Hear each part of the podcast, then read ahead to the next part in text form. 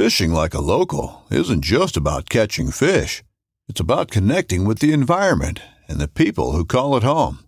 It's about hearing the stories and traditions that have been passed down for generations and sharing unforgettable moments with the people you meet along the way. Fishing like a local is having an experience that stays with you forever. And with FishingBooker, you can experience it too, no matter where you are. Discover your next adventure on FishingBooker. This upcoming concert season will be all about the boots, and Tecovas is your stop for the best in Western style. Tecovas has seasonal and limited edition offerings this spring and summer, including men's and women's boots, apparel, hats, bags, and more. All Tecovas boots are made by hand in a time honored tradition with timeless styles that are always on trend. And Tecovas has first wear comfort with little to no break in period. It's hard to find this level of comfort paired with this level of style. Stop by your local Tecova store, have a complimentary drink or two, that's WCB style, and shop new styles. The smell of fresh leather and friendly staff are at your service. Many stores even have leather custom branding to make your boots truly personalized. And with regular live music and events, there's no in store experience like it.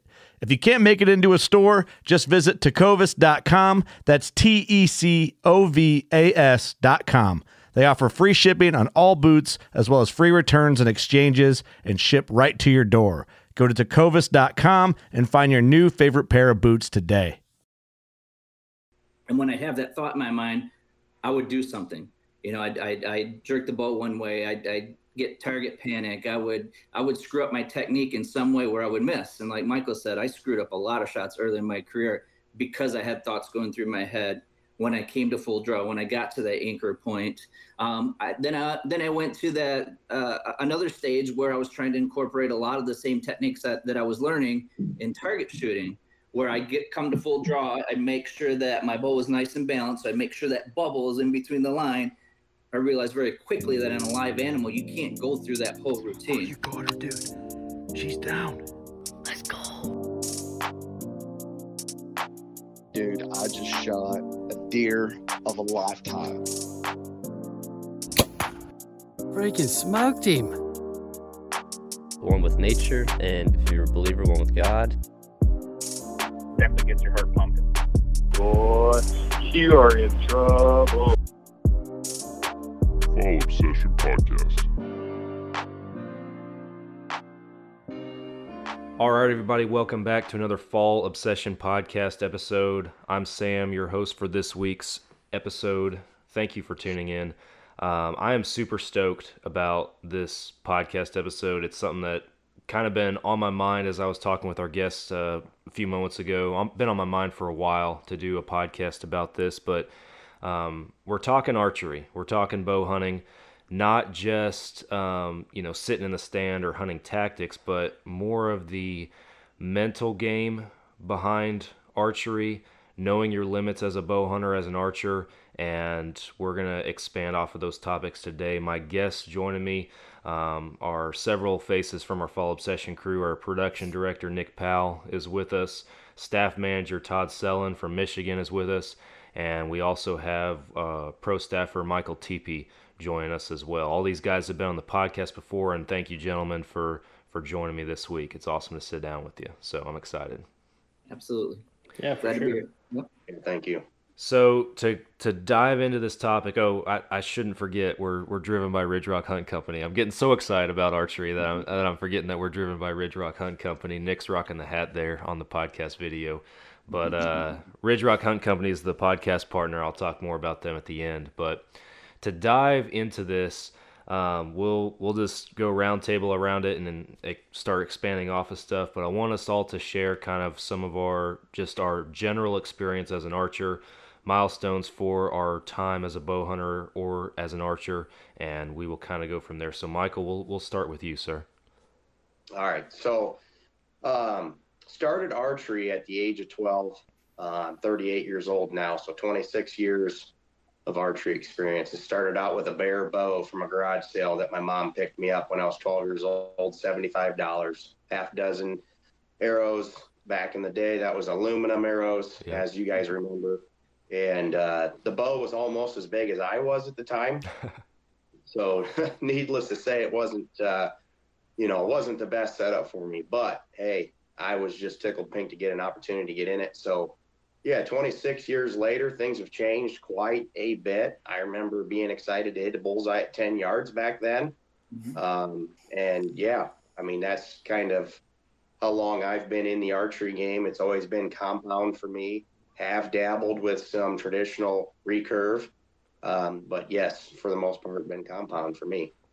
Awesome, Nick. We'll go over to you. Yeah, uh, I was actually kind of forced into the archery game um, in Collin County. That's where I, I hunt mainly.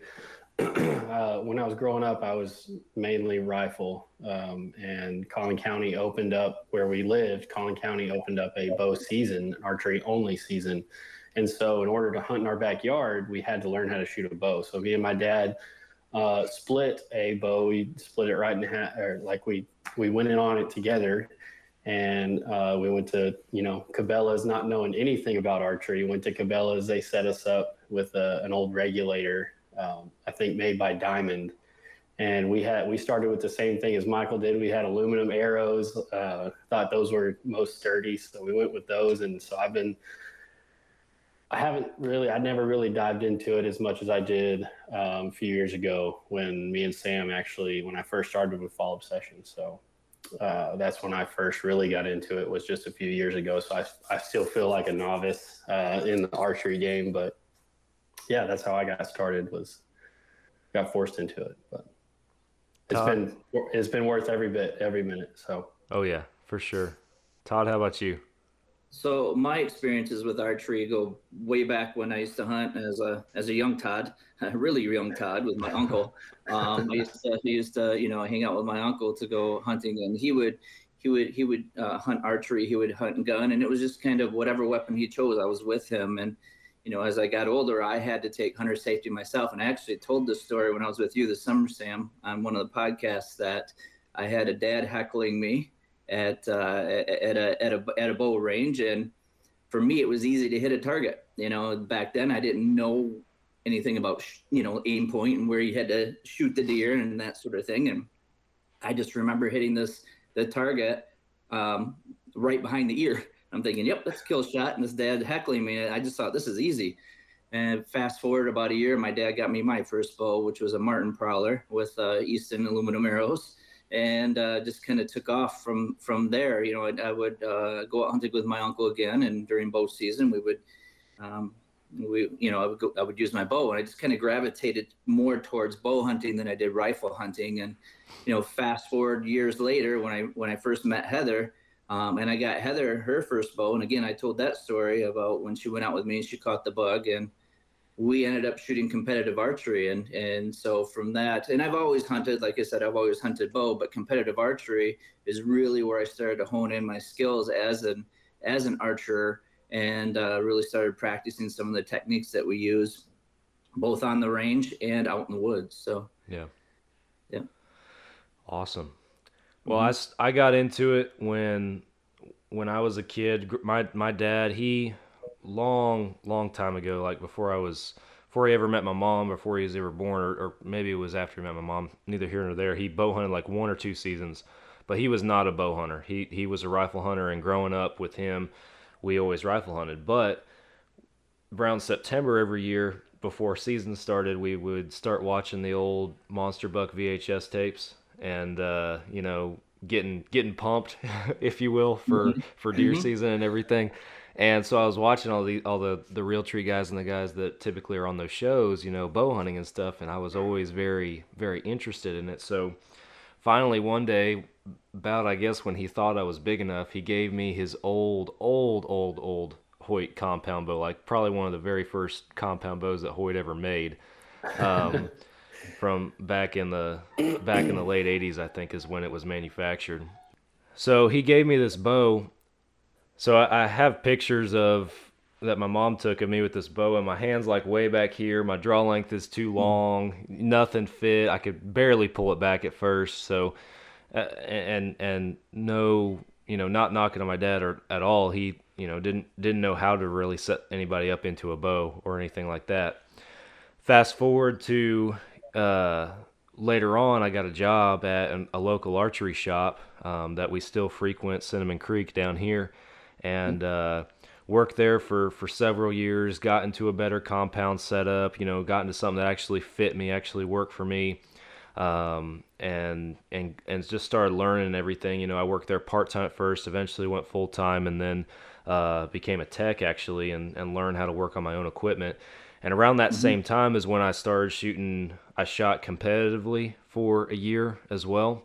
And then following that was my decision to want to learn to shoot long range archery and, and things like that. And so through all those stages and with the with the tech aspect of it kind of driving driving everything behind the scenes, I got to learn a whole lot more about archery than I ever thought I would learn. And that that really kind of especially the competitive season, it was really a, a really a challenge with the mental game on on that mm-hmm. one. I mm-hmm. can remember, I yeah. can remember shooting. It was indoor that that first year. I can remember shooting uh, at a, a, another local shop somewhere that was in the in the network and everything, and um, I was on track to shoot uh, a perfect score and I knew it, and I was trying not to think about it, just because it was it was yeah. in the back of my mind and everything. And we got to the I think it was the second to last round, my last arrow on that second to last round. I pulled the crap out of it. I was I was a centimeter from shooting a zero on that mm-hmm. arrow, and I was like, "What in the world just happened?" And got my stuff together, finished the last round perfect and strong, but that that right there was like a gut punch to me because I was like, holy cow, I was one arrow away from a right. perfect score, and I I thought about it too much. I let it get to my head, and that's when the real light bulb just went off and was like, oh my gosh, I gotta. I gotta figure this out. I didn't like the way that felt. It felt so right. so bad. I just just literally gut punch when when something like that happens. So yeah, mm-hmm. that's the biggest thing I realized with um, with archery that if you think about it, you tend to screw up. Yeah. But if you train yourself to do it automatically, then it's going to happen. you know what I mean? Yeah. Yeah.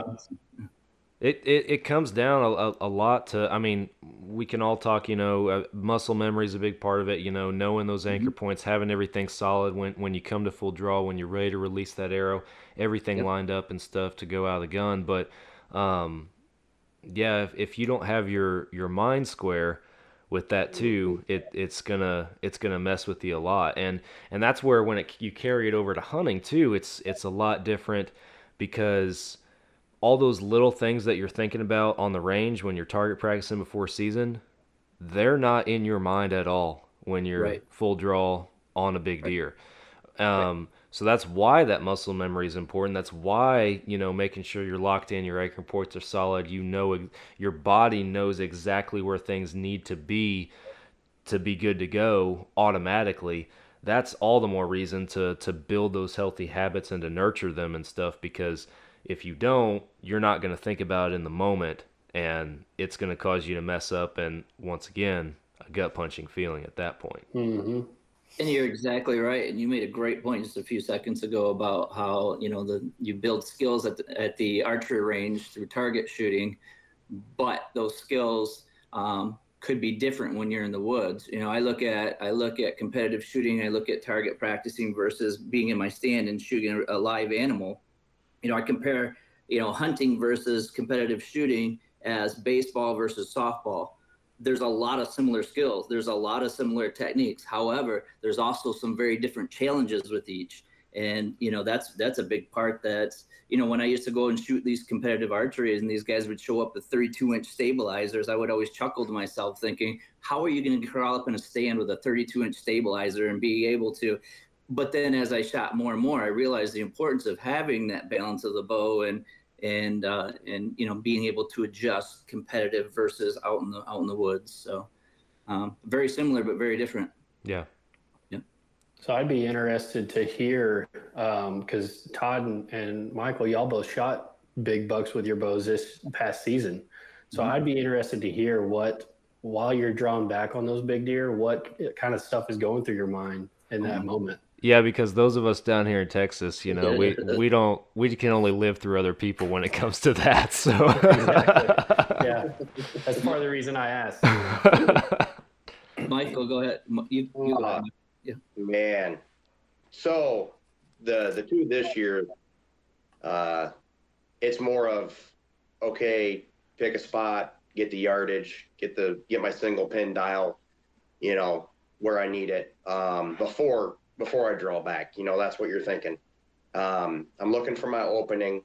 I'm not paying attention to his antlers anymore. As soon as I, you know, notify, you know, so as soon as I can see, okay, this is the buck that I'm after. This is a shooter buck.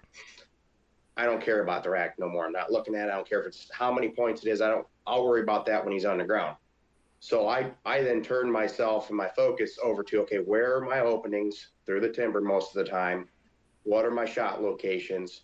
When can I draw back based on his head movement? Any other deer that might be around that can see me drawing? And once I come to full draw, in my head, I'm telling myself, okay, now pick a spot, pick a spot, pick a spot. Once I pick a spot, I say, in my head, I'm thinking, squeeze the trigger. And then I pull back, I settle in, I go through my, my, I've got, you know, everybody's got their own routine, you know. I got a kisser button still. A lot of guys make fun of me, call it a binky. Call it what you want, it works. Okay. Mm-hmm. So I get my kisser button lined up. Then I go next to my bubble. Got my bubble dialed in. Now is where I start to calm down, settle that pin on the, you know, on the vitals. And that's when I start to relax. I tell myself, calm down, you know, the heart's starting to race. You squeeze that shot off. And, you know, that's what's worked for me now. Uh, definitely not going to lie. Uh, 10, uh, no, 12 plus years ago, good Lord, I messed up on so many good deer. Mm-hmm. Um, you know, sometimes never even got a drawback because I screwed up before I got to the drawback stage. But um, yeah, I, I, for me, it was a mental barrier to cross into that threshold of where I'm at today, of where I can calm down and not, not get all jacked up before the shot. And so for me, it's after the shot where that buck fever really kicks in. Yeah. Uh, but that wasn't the case at one time. I will be honest. It took a long time, a lot of failure to get there. Yep. Well, the first thing that went through my mind were the looks on your guys' faces when I showed you the picture. no, like those guys are sweating their tails off down in Texas, thinking, "Man, I wish I'd see a deer." And I'm sitting up here watching all these deer go by, and he shows up. yeah, it's true story. At any rate, yeah, I went just like just like Michael. I try to clear my mind, you know. And, and when I first started hunting, I went through a phase of um, you know, drawing back. And as soon as I draw back, the first thing I think of is, oh my gosh, I'm about ready to shoot a live animal, you know. And when I have that thought in my mind, I would do something. You know, I'd, I'd, I'd jerk the bow one way. I'd, I'd, get target panic. I would I would screw up my technique in some way where I would miss. And like Michael said, I screwed up a lot of shots early in my career because I had thoughts going through my head when I came to full draw, when I got to that anchor point. Um, I, then, I, then I went to that uh, another stage where I was trying to incorporate a lot of the same techniques that, that I was learning in target shooting, where I get come to full draw, I make sure that my bow is nice and balanced. I make sure that bubble is in between the line. I realized very quickly that in a live animal, you can't go through that whole routine because as you're checking those things out, as you're getting to your anchor point, and when I first started using a peep, I'd find myself trying to get get lined up with the peep, you know, because I just wasn't comfortable with it yet. My first bow I had, it didn't have a cut kisser button, it didn't have a peep, so I tried to find my anchor point somewhere between my nose and the bottom jaw, so somewhere in there, which could be a huge, you make a huge difference on your shot shot placement. But um, at any rate, I, I, learned very quickly that those techniques that I learned target shooting you can't use in stand. Mm-hmm. And so um, I developed this philosophy as, uh, of um, try to get in, in as many leagues in the off season because that's where you can get your repetition of shooting. Try to get in as many competitions during um, off season because again, you're training your muscles to do the things automatically, as I mentioned before. So now, when I'm up in the stand and I see a deer, deer, I draw back without even thinking about it. I come right to my anchor point. I have that peep sight lined up perfectly. Um, another big tip that I learned which made me a better uh, target shooter, uh, competitive target shooter, was at a guy named Bob Mack that I was shooting with one time. He's the president of one of the leagues I shoot in. And he was watching me shoot, and he goes, You know, Todd, I noticed that your arrow is either to the right just a little bit, to the left a little bit. And when you're shooting target, that could be, as you mentioned, Sam, the difference between a good score and a not so good score. Yeah. you know what I mean? uh, difference between a 12 and a, and a five or a zero could be that much, you know? Yeah. Um, whereas on a live animal, not so. If you're off that much, you're still within that kill zone. You know, if you're if you're within that uh, vital area. He goes to me. He goes, "Hey, try this." He goes, "What do you look at when you shoot?" I go, "I don't know. I I, I just pull back and then I look through my peep and try to find my my sights." He goes, "Don't do that." He goes, "Look at where your arrow you want your arrow to land." He said, "Your hands are going to follow your eyes. Your arrow is going to follow your eyes." So sure enough, I started doing that. I started staring at my target, and right where I wanted to hit, 12 ring, you know, center ring. Um, and my arrow, I became way more consistent as a target shooter at that point. So I'm staring at where I want to hit, and my arrow seems to hit there. So I, I, I you know, taking that technique, taking that advice, taking that information, transferring it to the woods. That's what I try to do. So as I'm drawing back, I'm staring at the deer um, where I want to hit it. Yeah. Um, and this year was a little different because he was so close. Like Yeah. I said, I shot I shot that deer twice, and right where I aimed both times. Um, the, but you know, I had to make sure that there are other things involved. So you talk about you know uh, other aspects mentally in the game. You have to. It's kind of like uh, you know making adjustments at halftime of a football game. You have the game plan in place, but you have to be able to adjust. I had the game plan in place. I didn't adjust on my first shot. Second one I did, and I was able to put him down. So I don't think about anything. Um, like Michael said, I used to get wrapped up in, oh my gosh, that's a huge buck, and my heart would just, you know what I mean? Now I identify that this is a buck I want to shoot. Now I'm focused on where do I want him to come. I start visualizing the process.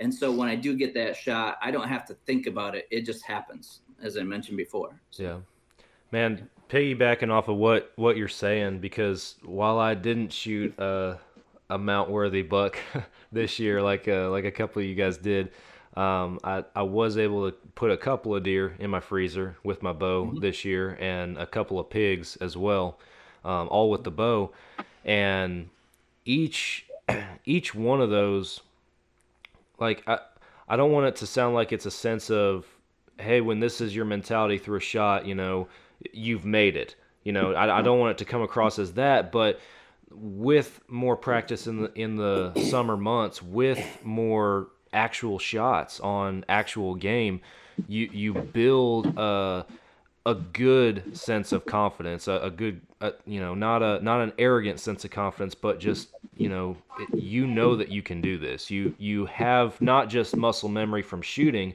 but you have a you have a some a recollection that you can go back to on on what it felt like to make a good shot on an animal and Right. i know like with this year i we hunt over, you know, down here in Texas, we're able to hunt over these food sources and everything like that. So, in that regard, we typically have a good idea on ballpark what our ranges are going to be. Um, I mean, and if you hunt a frequent stand, you know, a lot of times that that's anywhere you're going to have an idea on that. But um, we we have some time typically nine times out of ten almost you have some time to develop that plan or to see it play out in your mind you know beforehand. And i know with every animal that i killed this year it was always once i made the decision i'm going to shoot this this animal there was nothing else on my mind other than making a good shot. That was my priority at the forefront of my mind if if you if you take it that way. So and and from there like not just shooting but my movements in the stand you know how how I'm getting set up and and what I'm looking at the other deer or the other pigs in the area you know watching them making sure that I have a, a good opportunity to draw back and make a, a good shot. All those things come into play all at once. And it is just it, it's not even something that you're consciously thinking, you know, out loud, like, oh, okay, as soon as he turns and then that deer looks away, I'm gonna draw back or something. It's just something that naturally comes to you, and you know those moments when they occur. And then with all my shots too, I was pretty. I, I- I'm I'm big on, especially with the opportunity we have to kind of plan stuff out like that down here in Texas. I'm big on the pass throughs. I always want to shoot pass throughs if if if at all possible. So every single one of those, I remember when I would draw back, same as you, Todd, I visualize where I want to hit the animal. I'm not trying to focus on just my pin or my peep sight. I, I, I, I practice enough that I know my anchor points are good. I, I know that when I come back to full draw and settle in, that I'm good to go. And if something doesn't feel right, I know it's not right, and I'm going to let down and regroup and figure out what's going on. You know that that automatically comes to me. But I'm focused on the animal. I'm focused on where I'm going to make my shot, and the execution from there just comes. It, it, at least this year, I, it was a good feeling because it felt smooth as butter. You know, you Yeah. just to watch that arrow just pass through exactly where you wanted to put it.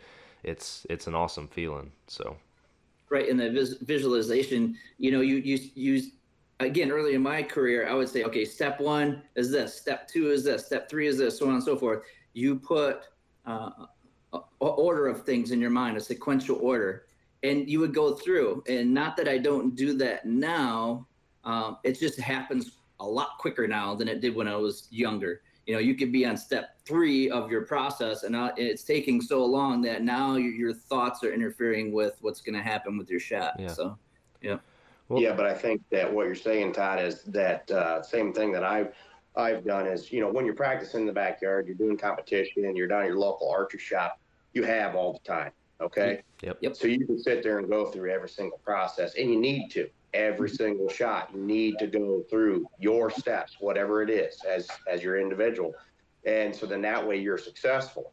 Um, but the more you do it, the more years you do it, the more arrows you put down range with this. When it comes to that moment of truth, like you said, you come to full draw, bam, bam, bam, bam. You're already step four, five, whatever it is you're on. Now you're ready to release the arrow. And, you know, piggybacking off what you said earlier, Todd, about picking a spot on the game, the target or the game, huge. Yep. What you look at, what you focus on is what you're going to hit. Right. You got guys that come back to full draw, they put the pin on on the buck. Oh, I'm, let me take a glance at the antlers. I've done it before. Let me take a glance at the antlers. You go to shoot, now all of a sudden you shot six inch over his back. I wonder why, because you weren't looking at the vitals. Right. When you when you pick a spot on these deer or these pigs or any game that you're trying to harvest, you've got a finite amount of time to get that arrow to that game before it goes through your opening, before it picks you up, whatever the situation is. And you have to get to the point where you're staring at the spot you want to shoot as quickly as possible, go through your spots as quickly as possible. Then once you're ready to shoot, now you can not rush your shot so that you can kind of just squeeze it off, you know, because like you said earlier, Sam, there's times where you, or maybe it was you, Todd, you, you get drawn back and you're just freaking out. Oh my God, I, I got to shoot. It's going to get out of my way. It's going to shoot. Yep. 99% of the time you miss that deer or you wound it and don't find that deer unless you just get flat lucky. Yeah. And you just, I think what you're saying too, um, Sam, this year you watched your arrow pass through multiple animals and it just brings your confidence level up every single time you shoot something with that bow. Well, it don't really matter what you're shooting it with, but with bow, it's such a mental, such a mental game. Yeah. I mean, you could be shooting a turkey. It doesn't really matter. You're shooting it. You're you're watching it go down, or you're placing a well placed arrow into that game. Mm-hmm. Confidence just keeps going up, man. Yeah, Yeah. Yeah. absolutely. Yeah, and it I, I think with the target side too, it just I don't know f- for me at least what I've experienced and what I've noticed, you know, a, as I've shot, you know, more in the off seasons as I've, you know, hunted more seasons with a bow, etc. It you know, target shooting just it, it feels like every and I'm, I'm you know, saying things that I feel like we've already hit somewhat, but it feels like everything is just so magnified. Even if you're the most confident guy in the world, you know, you're thinking about everything. Mm-hmm. Where, whereas it just it feels like once you actually zone in on an animal, and as both of you said, you put your focus on that shot, the placement of that shot, where you're aiming with that shot, all that extra noise, if you will, it almost just goes away. Absolutely. It Absolutely. does. Yeah. As soon as you come to full draw. Yeah. Yeah. Yeah. When it's on a game, you're not the anxiety's not there once you've shot enough, you know, where it is in where it is in competition. Like you said, you get down the last few rows, man, I know I'm shooting clean, haven't dropped an arrow all night. Boom. Last ten arrows you drop one. And it's that's the that's the anxiety part of it. You know, you get in your own that's the mental side of it. Yeah. And but when you you come to full draw on a live animal, once you've put down a few it, that anxiety starts to go away. You know, you get confidence in yourself. Yeah. But you know, another thing is I want to I want to speak about with me personally for my competition shooting that I have done over the years. You know, whether it's just winter leagues, 3D leagues and tournaments, stuff like that. I only one winter did I shoot a setup that I didn't hunt with. And I shot really good with the setup, don't get me wrong, but it didn't translate when it came to hunting season. And so I switched over after that following year, and I did it before that year too. But I only will shoot all year round with what I'm going to hunt with the stabilizer I'm going to hunt with, the sight that I'm going to hunt with, and the bow that I'm going to hunt with. I know so many guys that got a target bow and then they got a hunting bow. That's cool, okay? Like maybe if you're making money, you're winning stuff, that's cool. But for me, trying to become a better hunter, I need to have the results in the field. You know, if I if I get an 11 instead of a 12 or a 10 instead of a 12 on a 3D archery target, it's not the end of the world to me. Mm-hmm. My biggest thing is I'm trying to hone the skills with the equipment that I'm taking into the woods. Like Todd said, these guys got 30 plus inch stabilizers. He's laughing. They're not taking that into the woods. Mm-hmm. It's not making them a better hunter. It's yeah. just making them a better target hunter or target shooter. Mm-hmm. Well, and I know some guys also that you know, and and when I for the brief period of time that I did shoot competitively, this I, it wasn't really a conscious thought like it is now at the time, but coincidentally, looking back, I noticed what I did.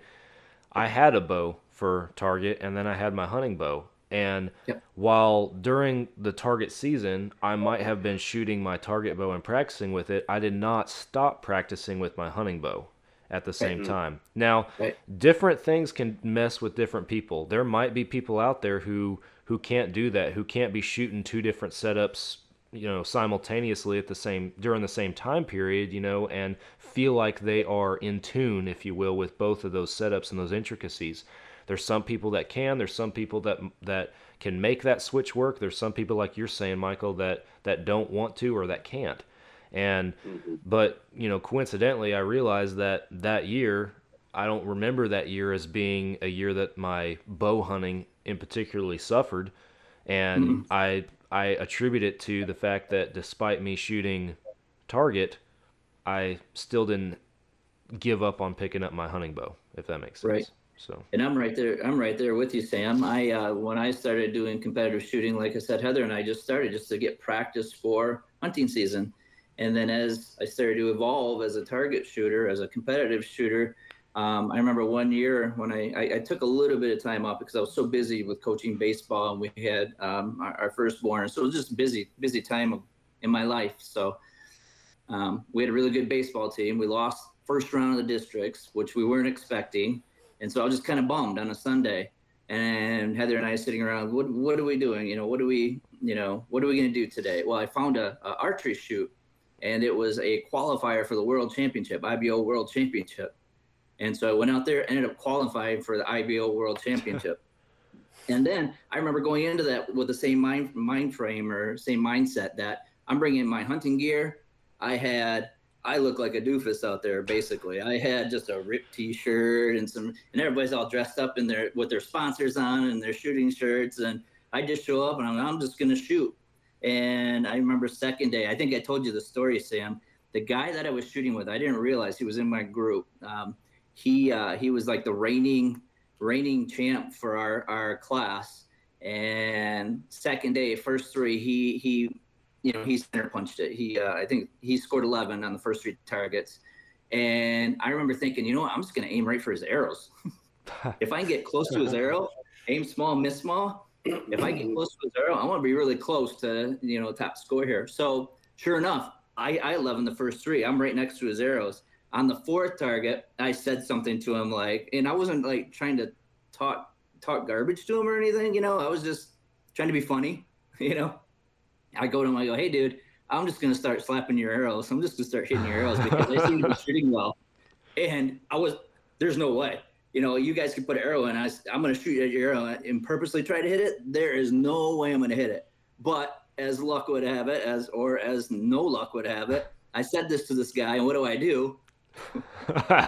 His arrow.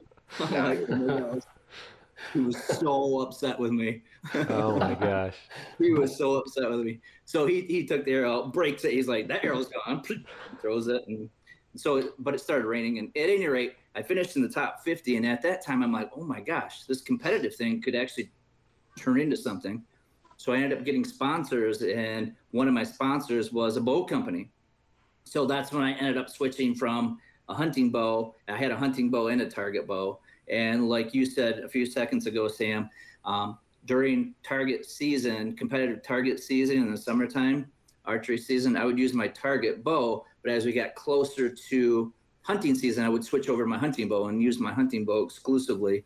And there actually wasn't much difference between my hunting and my. The only big difference was the let off, which I like to let off more on my target bow, not not as much on my um my hunting bow at that time. But yeah, um, yeah so I had two um, for quite a few years there as well, and so I didn't have the 32 inch stabilizer though. No, I never went that far. No, and and I think part like again hindsight 2020 looking back, I uh my I, at the at the time, I mean, I'm I'm not scared to say on the podcast we have a different bow partner now, but way back in the day, for for a while, for several years, I shot Hoyt, um, mm-hmm. and my hunting bow and my target bow were both Hoyts, and they both had the same cam mm. system.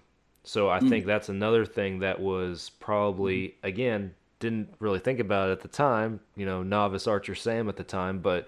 Uh, yeah you know, having the same cam system on both bows probably also helped me a little bit just with some familiarity in when I did go back and forth. So yeah, and I don't I don't have a lot of uh, competition experience, but from what it sounds like from the three of you, sounds like it's all in the process. Yep. You know, it's all in the process of getting your anchor point and having your process of when you draw back. Doesn't matter which bow you use you're going to use the same process for each bow. Yeah. You know, and, and through the competitive process, that's when I started understanding what an anchor point was. I started understanding some of this terminology. Prior to that, I was just basically, you know, gripping and ripping. You yeah, know what I mean? exactly. No, you know what I mean? Yeah. But some of the terminology such as the anchor point and, and such as you know making sure your your wrist is turned the right way so you're not slapping your forearm and some of those finer things you you, you learn that through that competitor i learned that through that competitive process and yeah. sometimes it's a painful painful experience or painful lesson to learn but you learn it, you know. So. Yeah. yeah. Well, same Todd. I, I learned it through you know through the bow shop. You know, I started working at a bow shop. They're like, hey man, this old dinosaur you've been shooting for a few years now, it doesn't work for you. You need to get rid of this thing. You need you know we need to set if you're gonna work here, we got to set you up with something that you know fits you. So you know. And and then you know learning just the terminology and stuff, and then like I said earlier, later on the tech aspect, learning the the intricacies behind actually you know how these bows work, how to tune them, how to how to mm-hmm. break them down and build them back up again. You know, I mean, all, all that all that kind of stuff, and really getting detailed with it. But um, another another thing I kind of wanted to to steer the conversation towards it's it's it's related to to all this, but you know, as far as what I mentioned at the beginning are are limits as as archers and and learning those pushing through those barriers, if you will, and and and you know uh, we all have limits. You know, I they may be different in one way or another than they were a few years ago, but even today, all four of us sitting here, doesn't matter how good of a shooter you are, you have limits. So mm-hmm. I wanted to kind of steer the conversation that way and and talk about some of those limits. And it, it might sound kind of weird, but I think a good a good segue into that is something that Michael mentioned earlier, just kind of in passing. He talked about his his sight his single pin that he that he runs. Uh, we'll start with you, Michael, and kind of expand on that from the gear standpoint on how you practice with that single pin and because everybody knows and I, the probably the biggest question we get around those is well how do you have the time to adjust? How do you have the time to adjust that if it's just one pin for that you have to put on every yard? So I'll turn it over to you to talk about that that single pin and then we'll we'll steer that conversation into some of those limitations and everything well, let me tell you, as somebody who was against single pins for years, um, same exact thing I would say to guys at the bow shop. You know, the guy that a buddy of mine owns the local bow shop would tell me, "Man, you got a single pin. You got a single pin." I'm, dude, I'm not gonna have time to adjust range, adjust draw back and shoot, especially when it's in the rut. What I would always say. That was my excuse. That was for years. I used that excuse. Um, I used to run anywhere from four to five pins. Sometimes it got a little confusing when you come to full draw and like, which pin is this again? Oh yeah, it's the third one down. That's the that's the 30 yard or the 40 yard. You know what I mean? Mm-hmm. And then you're splitting pins when you're shooting, you know, in between. And uh, he just told me, you know, the he said, man, your your accuracy is just going to go through the roof. You'll be surprised at how much time you really do have to adjust those sights. And so I got adjustable sight back. Uh, I must say it was probably around 2010 is when I finally switched over to a single pin, and there is no way that single pin will ever come off my bow. There is no way in the world that thing will come off my bow. I have not I cannot honestly remember one scenario where I didn't get a deer based on that single pin. I I mean I'm just being honest with you guys. Yeah. Uh, I don't hunt over, you know, here in the Midwest, we can't hunt over a, a bait station, uh, mm-hmm. a feeder, anything like that. So a lot of your deer are moving. Where in those scenarios, maybe you have a little bit more opportunity to sit there. Plus, you know your yardages. So what I learned was I just would pre-range every spot I thought I was going to get a shot opportunity beforehand. It didn't matter if it was a button buck or doe that would walk through. I would range her or him. A small buck. Okay, that trail's 25. That that tree's 30. That spot where they keep coming out of the the corn, standing corn's 35.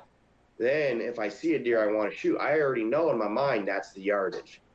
So just knowing your yardage and what I learned after the first year or two of shooting it is okay, now shoot that pin at different yardages. Take your 20 yard pin, shoot at 30. Take your 30 yard pin, you know, shoot it at 20, or, you know, adjust your pin to 30, shoot at 20, see what happens. Is it, is it just shooting two inches high? There's a lot of years I'll just set my pin at 30 yards and anything 35 and under, I just use my 30 yard pin with how fast these bows shoot. Because these bows would shoot fast enough that I could just aim a little high, aim a little low, and not even have to worry about switching pins over. So uh, for anybody on the on the fence about a, a, single pin sight, man, I would definitely try them out because they are so accurate. It's not even funny, and it's just a huge game changer for for me personally. Well, you're you're setting your yardages exact. Like you range a deer mm-hmm. and they're at let's say 32 yards, you put that mm-hmm. pin on 32 on your tape. And then that goes right back into what we were talking about about how you're aiming at where you want that arrow to go. You know, there there's no shooting pin gaps or anything like that. Yeah. So yeah. And you know, like I said earlier in the year on the recap of the two bucks that I harvested, you know, the first one he came out at 30. Well, when I seen him, he was 36 yards. By the time I put him an arrow in him, I had ranged him. He was at 32. Then I moved that dial right to 32. Uh, the second buck I watched for quite a while and ended up getting a 45 yard shot. Turned that dial right there to 45. I, man, I'll be honest with you, even with how much I shoot and the equipment nowadays, if I was splitting a 40 and a 50 yard pin at 45 yard, I, I don't know. I don't know if I took that shot. I really don't. But when I can dial it down to 45 and just anchor and go through my motions and squeeze off, it's man, it's deadly. There's you take so much guesswork out of it. Yeah. I think Michael just convinced me to go to a single pin. Man, I, I've I've thought about it for a while, and I so I, I set up, and I know I've talked about this in random podcast episodes here and there probably before, but I run a I run a CBE. It's a it is a five pin, but it's mm-hmm. also mm-hmm. on a slider, so that bottom pin's your floater pin. Anything past sixty yards, um, and and and I love it. it. It works for me. And originally I built that bow, or not that bow specifically, but I got that sight and still have it to this day. When I was going out to Montana, and yeah. out there spotting stock in the sage, you know, out there, Drew was like, "Hey, you gotta." You got to be ready to shoot quick out here if you're going to bow mm-hmm. hunt. And so my mentality behind that was, well, anything under 60, I can whip up a quick shot real quick. Over 60, obviously, if I'm shooting that far, I better that I better have the time, you know, to make that adjustment and mm-hmm. everything. So that was my mentality behind it, and it still works for me. I have this kind of the same as Nick, you know, I have this new fire under me for maybe if I do switch, switching over to a single. But for mm-hmm. now, this is what I'm still running. But in running that, despite the benefits that I saw in it, I still have pin gaps, you know, anything under 60.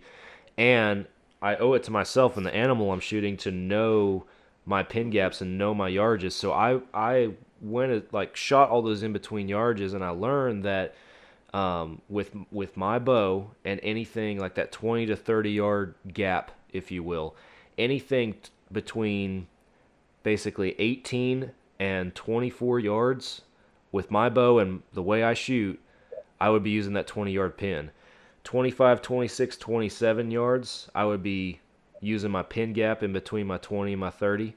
And then mm-hmm. my 20, what, what's that, 28 to 32 at that point, I'm using my 30 yard pin and I had I had all that written out and I memorized it by the end of it, you know, for each and every single one of those pins. So that that's a lot of work. That's a lot of memorization. That's that's commitment to know that and know those yardages and everything. But if you are if you're going to shoot pin gaps and everything, you in my opinion, that's the the level of preparedness that you should push yourself to um, to to know where those yardages are and know those intricacies. It's it in my mind, it's more than just 20, right in between 25, 30, you know, because I mean, you're going to range animals and they're going to be those random yardages. Well, what what do you do then? Where do you put that shot? And you know, going back to what Todd said, I know some guys have a mentality, man, you know, in, in hunting, if you're if you're with, you know, in an inch or two, you're hitting vitals and stuff. One could argue that, but that's that's not me. I I want to be precise, and that's mm-hmm. just that's in my blood. So knowing those pin gaps, if that is what you're shooting, I think that is that's right. something that you owe to yourself and the animal you're shooting. So, so I uh, I was opposite of Michael. I started off with a single pin, and I struggled with trying to adjust. I struggled with trying to adjust it. Like like you mentioned, here comes a deer. I know it's not at 20 because I'd always had my pin set at 20, but then I had my marks for 30, 40, and so on and so forth. I find myself more focused on that than what the animal's actually doing. And so then I went to, I'm not going to adjust. I'm just going to raise the pin up or down or whatever, whatever the case may be. And um, I really struggled with that. And when I started shooting competitively, I started off an IBO, and you can't use a rangefinder when you're shooting IBO.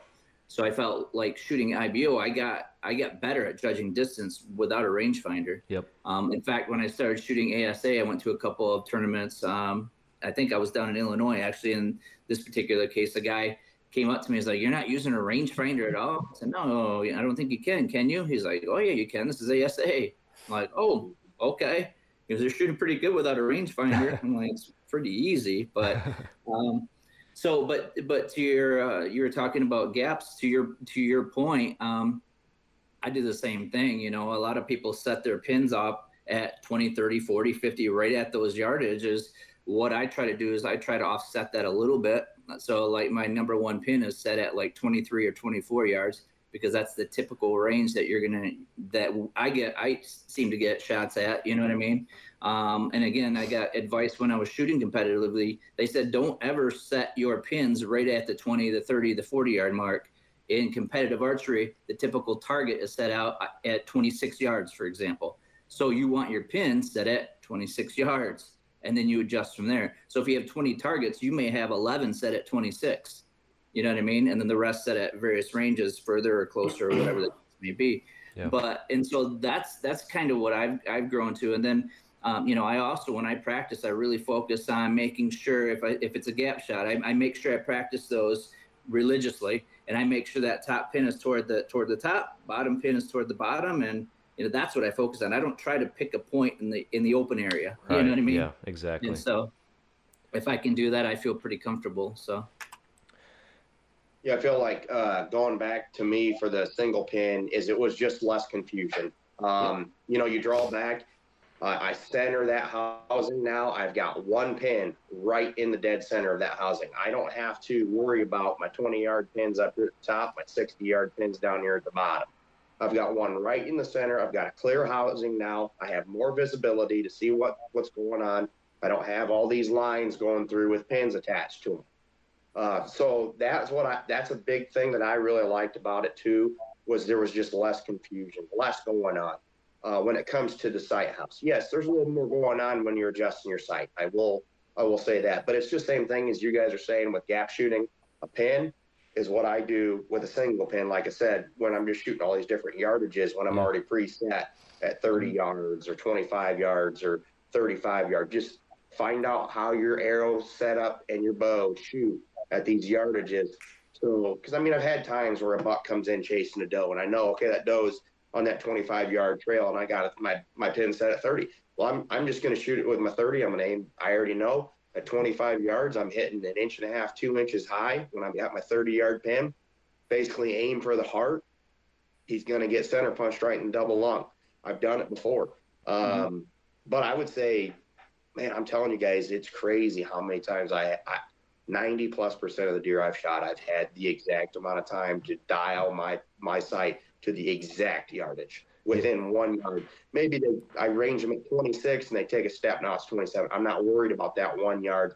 I know my bow shoots flat enough, and I have the confidence that the, the quarter to half inch I might be difference is, you know, isn't going to make any difference when it comes to that vital shot. Yeah. And yes, you want to be pinpoint accurate, but we're not talking two or three inches here.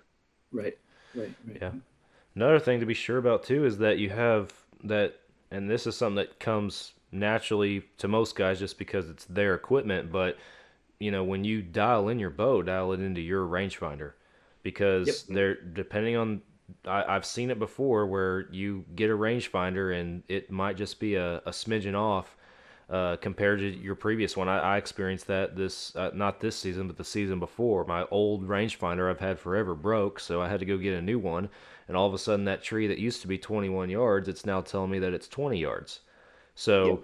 you know, and again, we're talking about small numbers in that, but again, if you, yeah. what's that? So it can make a huge difference. Yeah, absolutely. It can make a huge difference, especially when you're trying to be precise or as we get into our the next part of our conversation as you start shooting long range distance too that's when it also will make a difference so mm-hmm. you're talking about sorry you're talking about limitations and one thing that popped in my mind is my limitation. All right, everybody. Well, this is just me, Sam, here talking to you guys. We recorded this episode actually for a very, very long period of time. It was the longest I think we've ever sat down and recorded one uh, podcast topic, if that makes sense. Um, all that is to say, for the publication schedule, we decided to split it into two weeks episodes. So this is the end of part one. Next week, we will be back with the second half of the conversation for part two. So you guys will have to return um, to whatever platform you're listening on next week. On that note, whatever platform you are listening on, please hit that follow and subscribe button. Make sure your notifications are turned on. Um, we are on all major podcast platforms as well as Carbon TV and Waypoint TV.